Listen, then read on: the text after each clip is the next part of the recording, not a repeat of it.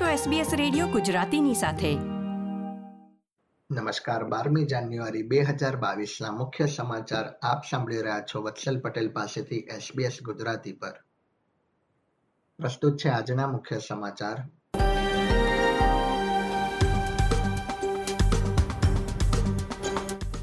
ઓસ્ટ્રેલિયામાં કોવિડ નાઇન્ટીનથી એક જ દિવસમાં બેતાલીસ મૃત્યુ નોંધાયા. ન્યૂ સાઉથ વેલ્સે પોઝિટિવ રેપિડ એન્ટીજન ટેસ્ટના રિપોર્ટ માટે સિસ્ટમ શરૂ કરી.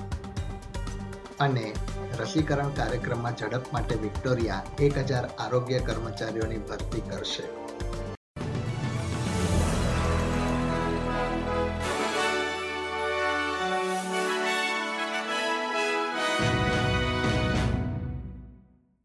હવે સમાચાર વિગતવાર. ન્યૂ સાઉથ વેલ્સમાં કોવિડ નાઇન્ટીન મહામારી દરમિયાન એક જ દિવસમાં સૌથી વધુ મૃત્યુ નોંધાયા છે.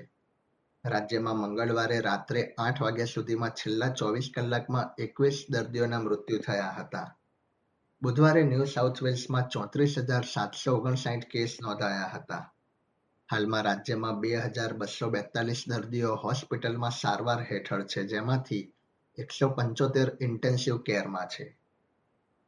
બીજી તરફ વિક્ટોરિયામાં પણ એકવીસ દર્દીઓના મૃત્યુ થયા છે. રાજ્યમાં બુધવારે ચાલીસ હજાર એકસો સત્યાવીસ કોવિડ નાઇન્ટીન ચેપ નોંધાયા હતા. હાલમાં વિક્ટોરિયામાં નવસો છેતાલીસ દર્દીઓ હોસ્પિટલમાં સારવાર હેઠળ છે. દેશના અન્ય રાજ્યોના કોવિડ નાઇન્ટીન ચેપની સંખ્યા પર એક નજર કરીએ તો ક્વિન્સલેન્ડમાં બાવીસ હજાર ઓગણસિત્તેર કેસ નોંધાયા છે, જ્યારે તાસ્મેનિયામાં એક હજાર પાંચસો ત્યાસી ચેપનું નિદાન થયું છે. ન્યૂ સાઉથ વેલ્સે રેપિડ એન્ટીજન ટેસ્ટના પોઝિટિવ પરિણામની નોંધણી માટે New South Wales service app પર એક સુવિધા શરૂ કરી છે. રેપિડ એન્ટીજન ટેસ્ટમાં પોઝિટિવ પરિણામ આવ્યા બાદ લોકોએ એપ ઉપર તેમના પરિણામની નોંધણી કરાવવી જરૂરી છે.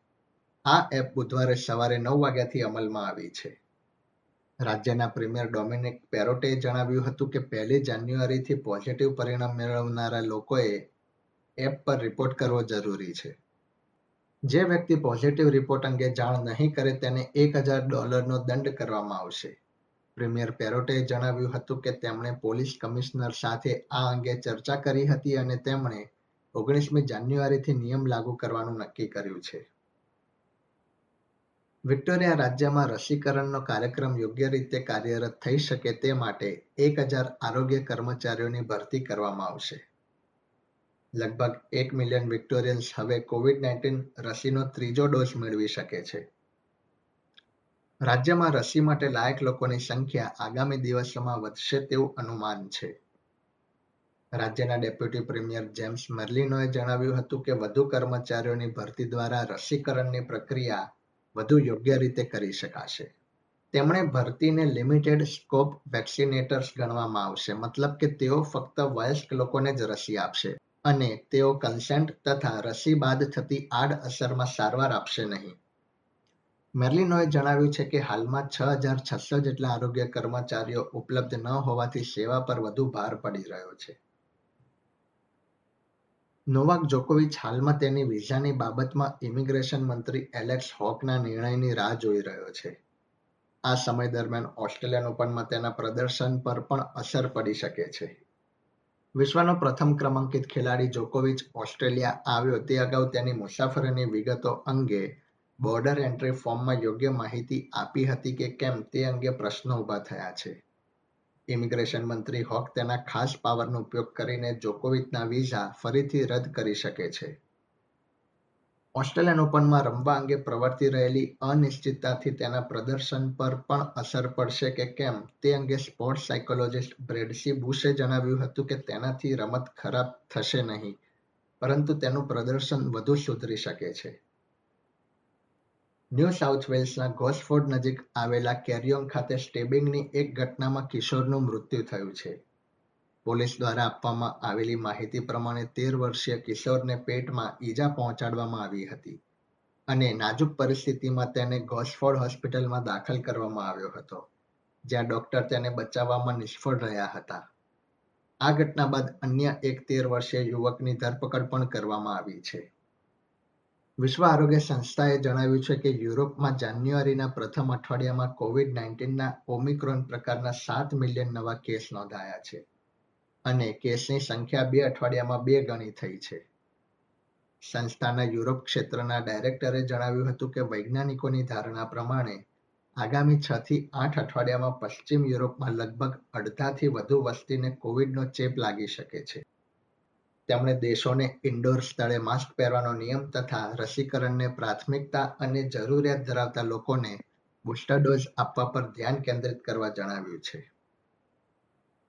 આંતરરાષ્ટ્રીય સમાચારોમાં, યુનાઇટેડ કિંગડમના વડાપ્રધાન બોરિસ જોન્સન તથા તેમના સ્ટાફે કોરોના વાયરસના નિયંત્રણોનું ઉલ્લંઘન કર્યું હોવાનો આરોપ મૂકવામાં આવ્યો છે.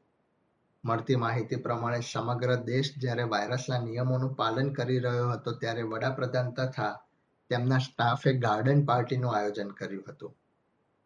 બ્રોડકાસ્ટર આઈટીવી દ્વારા પ્રસિદ્ધ કરવામાં આવેલા આમંત્રણ બાદ વિરોધ પક્ષે પોલીસ તપાસની માંગ કરી છે. વર્ષ બે હજાર વીસના મે મહિનામાં આ આમંત્રણ પત્રિકામાં વડાપ્રધાનની ડાઉનિંગ સ્ટ્રીટ ઓફિસ તથા ઘરના ગાર્ડનમાં પાર્ટીનું આયોજન કરવામાં આવ્યું હોવાનું જણાવાયું હતું. વંચિત પરિવાર માટે ન્યાયની માંગ કરી રહેલા ગ્રુપ તરફથી લિન્ડસી જેક્સને જણાવ્યું હતું કે, રહેવાસીઓને નિયંત્રણોનું પાલન કરવા મજબૂર થવું પડ્યું હતું. નોર્થ કોરિયા દ્વારા મિસાઇલ છોડવાની પ્રક્રિયા બાદ યુનાઇટેડ નેશન્સે તેની નિંદા કરી છે. સાઉથ કોરિયા તથા જાપાને નોર્થ કોરિયા દ્વારા પૂર્વીય તટ તરફના દરિયામાં મિસાઇલ છોડી હોવાનું જણાવ્યું હતું.